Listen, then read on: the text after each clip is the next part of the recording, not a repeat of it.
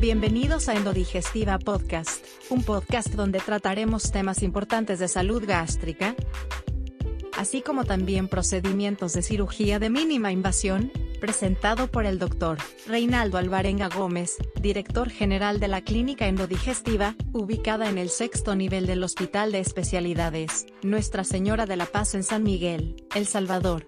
El tema de este podcast, hernia del yato, síntomas y tratamiento comenzamos.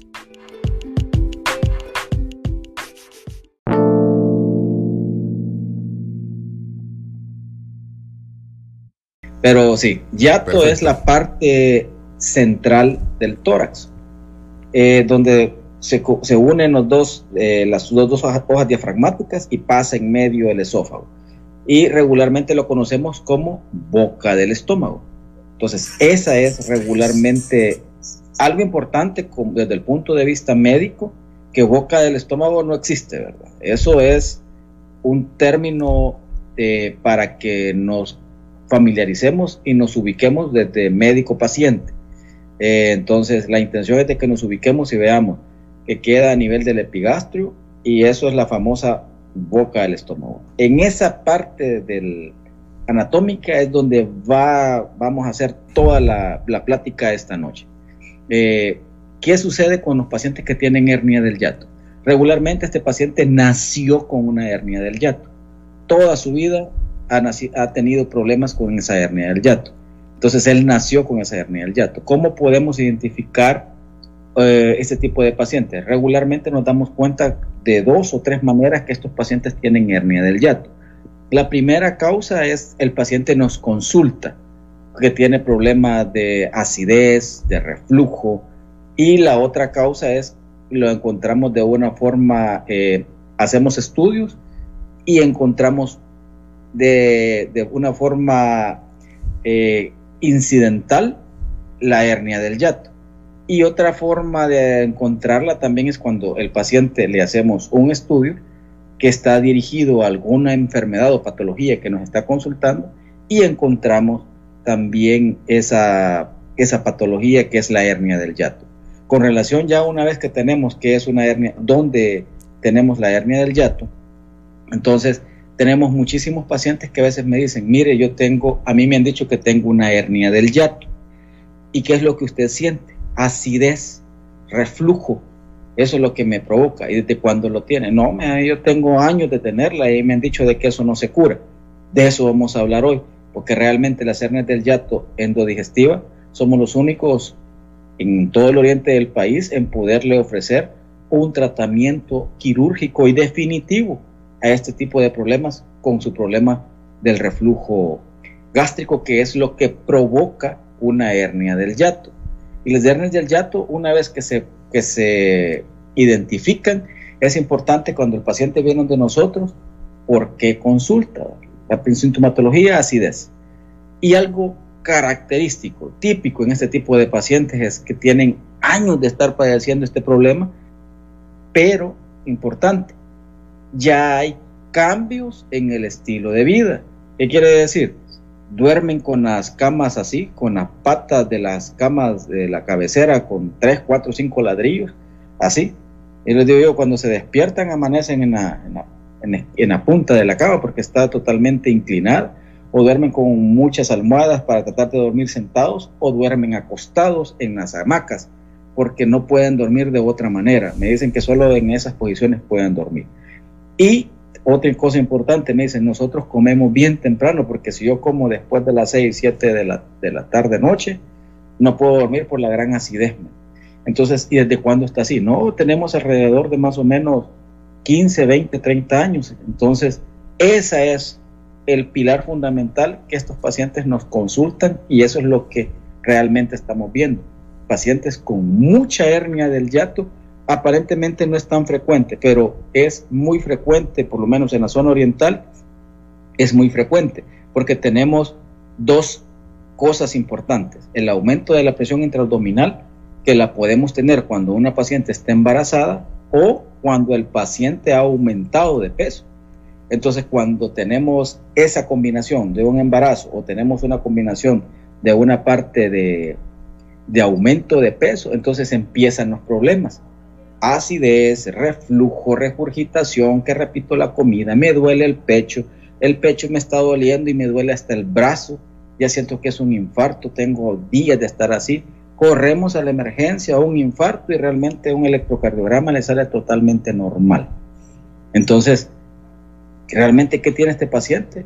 Una hernia del yato le está provocando mucho reflujo, mucho reflujo, mucha acidez y mucho dolor retroesternal o dolor de pecho, referido a la parte torácica izquierda y ahí donde decimos que está provocándole algún infarto y realmente no es un infarto, es simplemente reflujo. Y el reflujo hay que tenerlo en cuenta, que también nos va a dar sinusitis, rinitis, bronquitis y va a estar con problemas de rinitis y problemas de alergias toda la vida. Les dan tratamiento, mejoran y vuelven otra vez. Es un vicio, es un círculo. Mejoran, con tratamiento mejora, suspende el tratamiento y vuelve a caer. Le vuelven a dar tratamiento y vuelve a caer. Entonces nunca se va a curar porque realmente su problema real es un problema de reflujo ocasionado por una hernia del yato. Tal vez podemos ver el primer video y vamos a poder ver de lo que estamos más o menos de lo que estamos viendo. Realmente el reflujo causado por una hernia del yato es bien importante que lo, que lo sepamos y lo tengamos presente. Este es el mecanismo normal que tenemos al momento de la deglución. Cuando nosotros masticamos los alimentos y hay una contracción del esófago, hay una peristalsis. Cuando tenemos la peristalsis del esófago, esa parte donde está el líquido verde y esa válvula es bien importante porque esa es la válvula gastroesofágica y esa es donde se va a presentar la hernia del yato. La hernia del yato se puede presentar por deslizamiento o una hernia del yato congénita, que regularmente el casi el 100% de los pacientes, por lo menos el 98% de los pacientes presentan hernias del yato eh, congénitas. Cuando este paciente tiene reflujo gastroesofágico, cuando presenta una hernia, el esfínter gastroesofágico está totalmente incompetente porque presenta una hernia del yato. Hay salida de líquido y ese líquido es ácido, amargo y está en contacto directo con el esófago. El esófago desafortunadamente es un tejido que no puede estar en contacto con los líquidos gástricos porque no está hecho para eso. El esófago está hecho pues solamente para el paso de las comidas. La acidez del, del líquido gástrico lo quema y una vez que lo quema y está en contacto, en íntimo contacto y permanente, lo quema. Y una vez que lo quema, provoca esofagitis, que son las que estamos viendo, esas lesiones que estamos viendo. Eso duele, arde e incomoda. Entonces todo el tiempo el paciente anda con aquello y así de repitiendo todo aquello. Y cuando decimos que duele, sucede esto. La hernia, por ende, no puede cerrar el esfínter. Hay dolor y esa sensación de líquido verde que sube hacia la parte superior del esófago, eso va a presentar dolor y desde luego dolor irradiado hacia la parte izquierda y donde el paciente dice, a ver si no es un infarto que me quiere dar.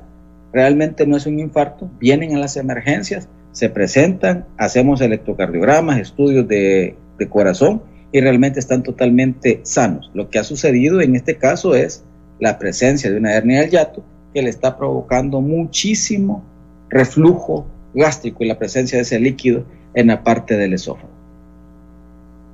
Esa es parte del mecanismo que realmente se presenta. Y eso es lo más importante, una de las cosas más importantes que tenemos que tener en cuenta. Tal vez podemos ver el siguiente video para que lo veamos y tengamos presente algo importantísimo. Cuando el paciente tiene reflujo gastroesofágico, tiene una hernia del yato, presenta reflujo, vamos a ver cómo se hace una hernia hiato. Ustedes pueden ver que el estómago se mueve, se contrae y tiene mucho movimiento. Hay explosiones ácidas y no pasa nada. Ahí está cerrado el esfínter, no tiene una hernia. Pero una vez que el paciente tiene una hernia del yato, se abre, se va hacia arriba, por eso que llama hernia del yato por deslizamiento, se va y esa, y esa parte del esófago que está en la parte superior, eso es la parte que se está dañando.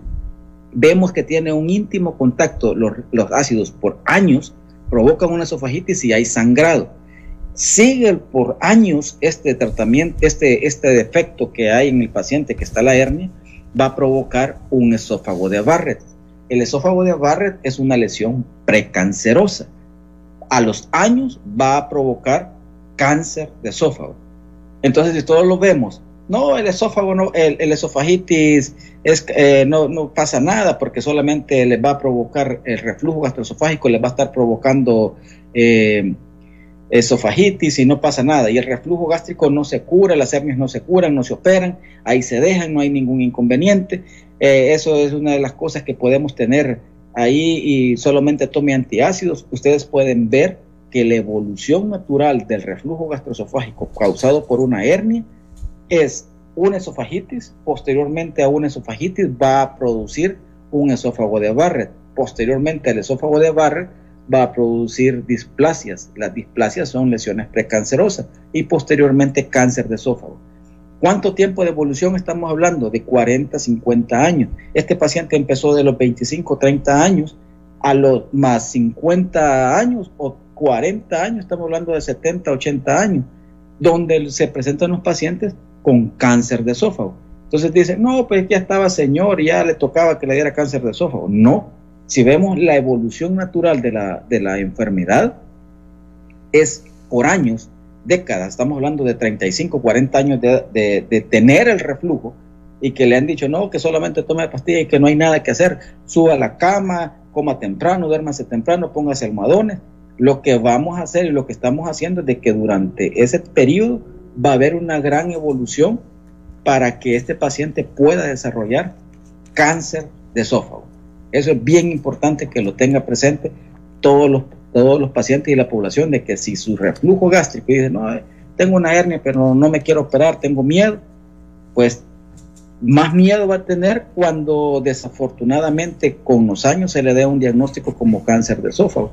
Y es una enfermedad que la pudimos haber prevenido pero desafortunadamente nos detuvimos, ya sea porque no se le dio la alternativa de, tratamiento médico o no quiso. Y esa es parte de la, de, la, de la, evolución de la hernia. Si tenemos, si podemos, si tenemos tiempo, veamos la otra imagen. Cuando hacemos una endoscopía, regularmente vemos eso. Ese es una esofagitis y ese es un esófago de barra. Tal vez la podemos parar en un momentito ahí y esa es la visión bajo NBI. Si ustedes se fijan, esa visión bajo NBI y ahí queremos hacer hincapié. Démosle play nuevamente a la imagen y vamos a ver que hay lesiones, hay tejidos ahí, hay tejido y a la par del tejido sano hay lesiones. Y aquí en la parte inferior, la parte derecha, ahí hay crecimiento de tejido. Ahí lo podemos ver Ahí lo vamos a ver cuando cambiemos el filtro NBI, ahí exactamente donde está debajo del logo, ahí vamos, ahí exactamente hay un crecimiento de tejido. Ese es un esófago de Barrett. Posteriormente al esófago de Barrett, aquí puede haber una evolución a cáncer de esófago. Algo importante, don Efraín, aquí sí es importante hablarlo y tenerlo bien claro. Una endoscopía tiene que ser hecha con, unos, con un equipo de alta definición, así como lo estamos viendo estos son los equipos de endodigestivo y eso es la alta resolución que deben de tener los equipos. Para una endoscopía no, es, solamente ir a ver, ah, se ve nítido. No, no, no, no. Una endoscopía es ir a ver detalles. Eso. Ese tejido está totalmente quemado. Es ver detalles. Eso, eso es ver detalles. Cuando nosotros vemos un, un procedimiento, esa es la visión bajo el NBI. Eso es vamos a buscar detalles, no solamente, ah, se ve nítido, ya me hicieron endoscopía, no, no, no.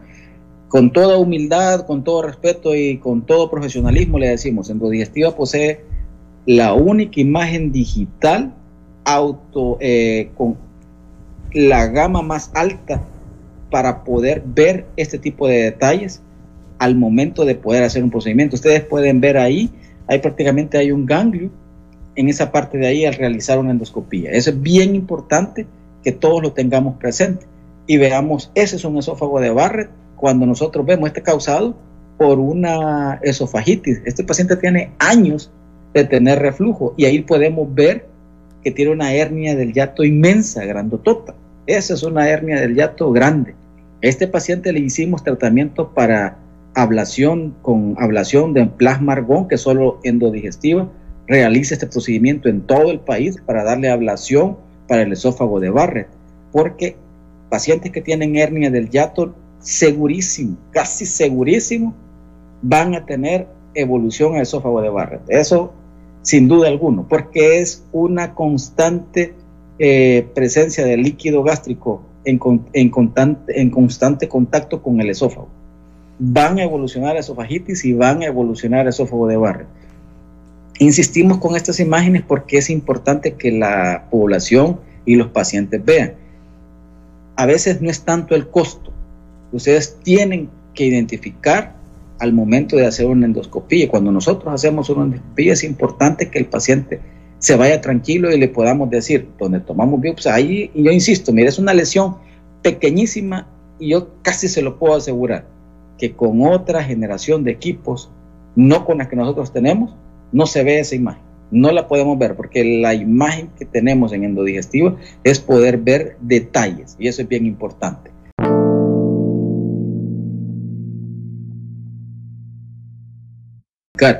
Esto es prácticamente, ustedes ven los dos pezones del paciente.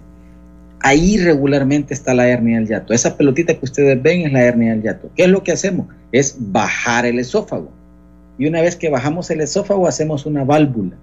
Por eso para nosotros es bien importante y el paciente lo debe de tener muy en cuenta.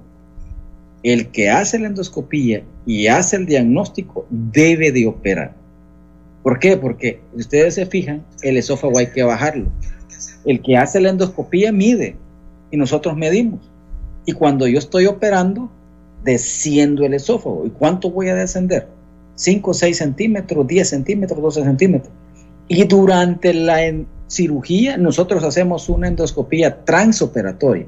Entonces quiere decir que tenemos que saber cómo estaba ese, ese esófago antes de la cirugía, durante la cirugía y después de la cirugía. Entonces tenemos que saber cuánto le vamos a bajar de esófago, cuánto es lo que realmente debe de tener de presión, porque si no vamos a caer en el error de que, hágale la endoscopía, ¿verdad? Fíjese que quedó bien apretado, entonces nos da donde el cirujano. No, fíjate, no, eso te lo tiene que ver el que te hizo la endoscopía, o sea, se tira la pelota. Eso no es así. El que hace la endoscopía debe de operar. Si no opera, pues puede hacer el diagnóstico, pero el que opera, si no hace la endoscopía, es muy difícil que no vaya a tener medidas y no vaya a tener una buena válvula al momento de poder realizar la cirugía. Porque es importantísimo bajar el esófago, hacer el descenso del esófago, identificar el diámetro que le vamos a colocar a la nueva válvula y cuánto vamos a descender de esófago. Y una vez que lo hemos descendido, cuánto vamos a cerrar y cuánto va a ser la tolerancia que le vamos a dejar a los pilares diafragmáticos. Si podemos ver la siguiente imagen, nos vamos a ubicar de qué estamos, más o menos de lo que estamos hablando. Eso es una cirugía totalmente en vivo, son cirugías de mínima invasión. La intención es de que nosotros veamos que son cirugías con cero pérdida de sangre. Eso es importantísimo. Si ustedes pueden ver, lo que estamos viendo es el bisturí armónico. El bisturí armónico nos permite realizar cortes de tejido y con cero pérdida de sangre. Si ustedes pueden ver, estamos disecando y estamos haciendo la disección del, esófago en la parte superior y estamos disecando la parte inferior. Y esos son los pilares diafragmáticos. Tratamos de salir hacia la parte eh, inferior del esófago, ahí está ya el esófago. Esa parte del esófago es un esófago intratorácico. Hoy ese esófago intratorácico lo hemos descendido del tórax hacia la parte del abdomen. Ya una vez que lo tenemos dentro de la parte del abdomen, vamos a disecarlo y lo vamos a descender. Ahí estamos detrás del pecho que decimos regularmente, o detrás del esternón, o detrás del, hueso del, del esternón porque estamos totalmente adentro del, del, tórax. Ahí estamos descendiendo el esófago. Por eso le digo que es bien importante quien hace la endoscopía que opere, porque no podemos y, eh, estar de esa manera si, si quedó bien o no quedó bien y que le digan después. Es en el momento. Ahorita van a ver que estamos cerrando la hernia. Todo lo que está en la parte superior es el esófago. Ese tubo que se ve arriba es el esófago. Y ese es el esófago que estaba adentro si ustedes se acuerdan, se llama hernia yatal por deslizamiento. Entonces, esa se ha ido hacia arriba y lo que estamos haciendo es bajarla. Hoy la bajamos a su lugar y lo que vamos a hacer es el cierre de los pilares. Eso es lo que estamos haciendo, cierre de los pilares para poder identificar que tenemos una hernia, que tenemos una hernia del yato y la vamos a cerrar. Regularmente siempre hay el mito, aquello que nos dicen, eh, no se puede, cuando hacen una cirugía por mínima invasión, no se puede hacer nudos, no se puede, porque cómo van a hacer, cómo van a meter una aguja o cómo van a hacer los nudos. Ahí los pueden ver ustedes. Eso para nosotros es más fácil hacer esos nudos en cirugía laparoscópica que hacerla en cirugía abierta. Eh, y otra cosa importante, la evolución y la recuperación del paciente posquirúrgico es totalmente diferente. A las primeras 12 horas este paciente ya está comiendo y está caminando. Eso es totalmente diferente. Y los nudos, ustedes se fijan, son nudos muy fuertes, nudos verdaderos, que son los que realmente colocamos y cerramos el yato. Ustedes se fijan, el yato ya está cerrado. Ahí viene la, la parte del estómago. Durante el estómago, lo que vamos a hacer es una nueva válvula ¿Qué es la válvula que vamos a hacer? Exactamente eso. Ese es el nuevo esfínter gastroesofágico y ese es un Nissen. Nosotros aquí en endodigestiva realizamos Nissen 100% laparoscópico.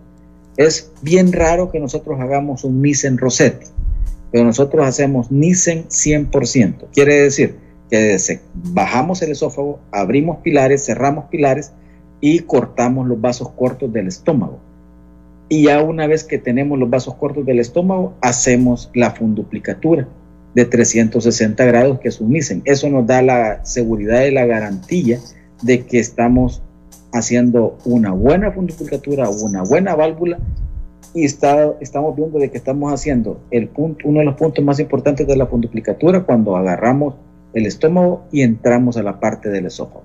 Eso para nosotros es muy importante poderlo identificar y poder ver lo que estamos realizando en ese momento, que es la válvula eh, gastroesofágica, la, el nuevo, la nueva válvula que, vamos a, que le vamos a dejar al paciente que va a evitar que tenga reflujo gástrico.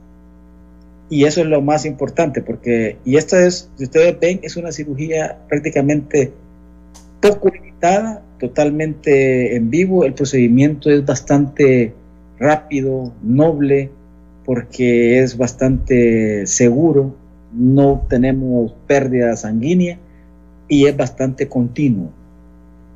Lógicamente, con toda humildad les decimos, debe de ser en manos expertas para que se vea así de fácil y se vea continuo el procedimiento. Y eso es lo que, a lo que nos dedicamos y hacemos aquí en Endodigestivo tratarle de dar un estilo de vida y un cambio de vida a los pacientes, pero para bien. Ya no que duerman con almohadas o estar durmiendo sentados, porque para nosotros lo importante es de que este tipo de pacientes tenga una calidad de vida totalmente diferente.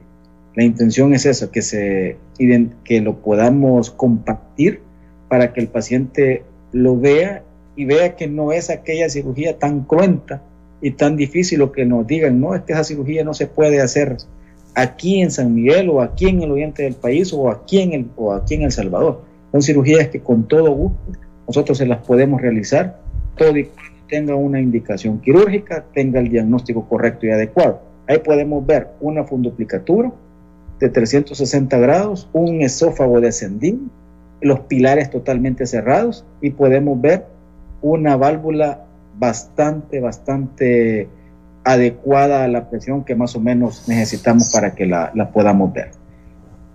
Y si podemos ver las, las siguientes imágenes, sería muchísimo mejor para que nos ubiquemos. Eso ya es otra cirugía y eso son una hernia grandotota. Grandotota. Si la pueden ver, es una hernia más grande que la, la que les habíamos mostrado anteriormente. Estas imágenes la intención de mostrarle estas imágenes es que para que veamos, hemos hecho cambios en las imágenes nuestras, ya no utilizamos eh, imágenes eh, de análogos ni imágenes HD. Esta visión es una visión 4K, la que están viendo. Podemos ver mejores detalles y ustedes pueden ver también nos ayuda a tener cirugías con cero pérdida de sangre. Estamos en la parte interna del tórax y podemos ver que más o menos hay alrededor de unas 5 a 7 centímetros de grandotota esa hernia y toda esa parte del esófago que hemos descendido. Ese esófago estaba dentro del tórax, ya lo bajamos a la parte inferior del, del abdomen y hoy lo que vamos a hacer es cerrar los pilares diafragmáticos para poder cerrar esa hernia, que es una hernia grandotota. Muy, muy grande esa hernia. Y si podemos ver la siguiente imagen, vamos a poder ver en estas otras imágenes la realización de la funduplicatura. Ya está prácticamente cerrado los pilares la hernia está totalmente cerrada, está cerradita, los pilares están cerrados y la válvula está pues cerrada también. Hemos cortado los vasos cortos, ese es un Nissen de 360 grados, un Nissen puro, porque hemos cortado los vasos cortos del estómago y no hemos hecho Nissen Rossetti, este es un Nissen 100%, es puro, 360 grados, y con su nueva válvula antirreflujo. Este paciente, 12 horas posterior después de la cirugía, empieza a tomar agua, a comer y regularmente siempre el siguiente día es dado de alta. Para que más o menos tengan una idea de la evolución de este tipo de pacientes, desde que al tercer o cuarto día después de la cirugía, él puede realizar sus actividades totalmente normales. Estamos viendo y estamos mostrando que los pilares están cerrados y prácticamente la hernia pues está totalmente corregida. Y aquí ya hicimos una endoscopía transoperatoria. Tal vez podemos ver la siguiente imagen. Por eso les, comentaba que es importante que podamos hacer una endoscopía transoperatoria. Ahí estamos haciendo otra válvula que es un Nissen eh, para que más o menos tengamos la idea realmente de lo que, de lo que hacemos. Estamos cerrando eh, el Nissen, ya cerramos la, la ya cerramos los pilares diafragmáticos, hicimos el corte de los vasos cortos y con eso mejoramos totalmente la calidad de vida del paciente. Esta cirugía es en automático casi. El paciente cuando despierta, el siguiente, cuando despierta a las 12 horas, nosotros le preguntamos, ¿cómo está su reflujo? No, ya no siento nada, mes. Estoy bastante bien. Eso es lo que más o menos les traíamos para que más o menos tengan idea de lo que es un Nissen, lo que es una hernia del yato, lo que hay que hacer para hacer una paciente con una hernia del yato. Importante, pacientes con hernia del yato que tengan problemas de reflujo gástrico y tienen dudas, visiten a la digestiva. Que tienen miedo a la cirugía y o tienen dudas del diagnóstico, les podemos hacer ciertos diagnósticos para que ustedes estén seguros. Les podemos hacer pHimetría, que solo nosotros lo hacemos en el oriente del país para verificar si tiene reflujo ácido y una endoscopía con una imagen muy de alta calidad para poder corroborar su diagnóstico y posteriormente manifestarles si realmente son aptos para poder realizar una cirugía de mínima invasión. Con cero pérdida de sangre, al tercer o cuarto día después de la cirugía usted puede hacer sus actividades totalmente normales. En las primeras 12 horas de la cirugía usted es dado de alta, tolerando la vía oral, caminando y con muy, pero muy poco dolor.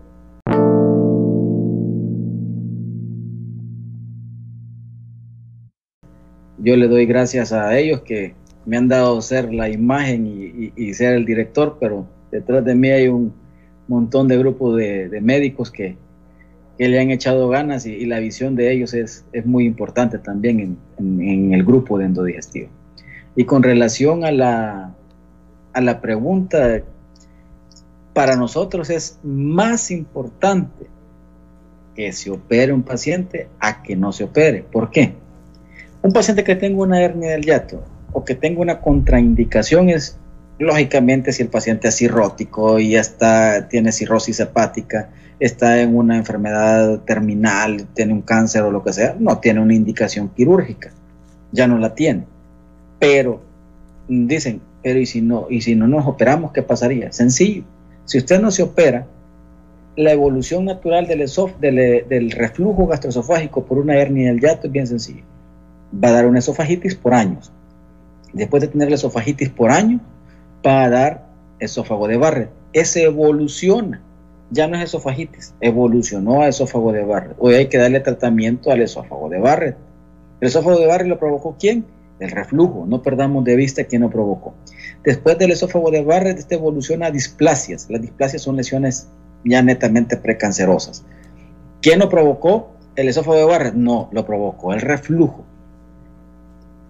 Después del displasia evoluciona cáncer de esófago. ¿Quién lo provocó? El esófago de Barrett, la displasia. No, no, no, lo provocó el, el reflujo. A tal punto que hoy en día es más frecuente el cáncer de esófago causado por reflujo gástrico. Entonces, lo ideal para nosotros es que se opere un paciente antes de que lleguemos a esas instancias. Lo importante es de que ustedes es prevenir antes de que estemos lamentando situaciones que, que sí ya no podamos operar, pero que fueron operables en, su momento. Definitivamente aquí, doctor, el otro mensaje de que primero la automedicación, evitar la automedicación y segundo, eh, no darle larga, asistir donde el médico especialista para que le trate el problema de reflujo. Eh, pues que las consecuencias ya lo mencionó, llegar, puede llegar inclusive hasta desarrollar un cáncer y ahí sí definitivamente sería muy lamentable.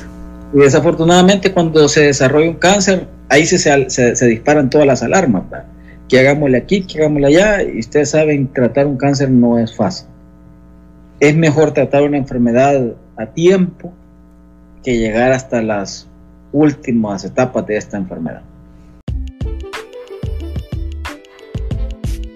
Gracias por escuchar Endodigestiva Podcast. Suscríbete, estamos disponibles en tu plataforma de podcast favorita, Spotify, Google Podcast, Apple Podcast. Publicamos nuevos episodios todos los lunes.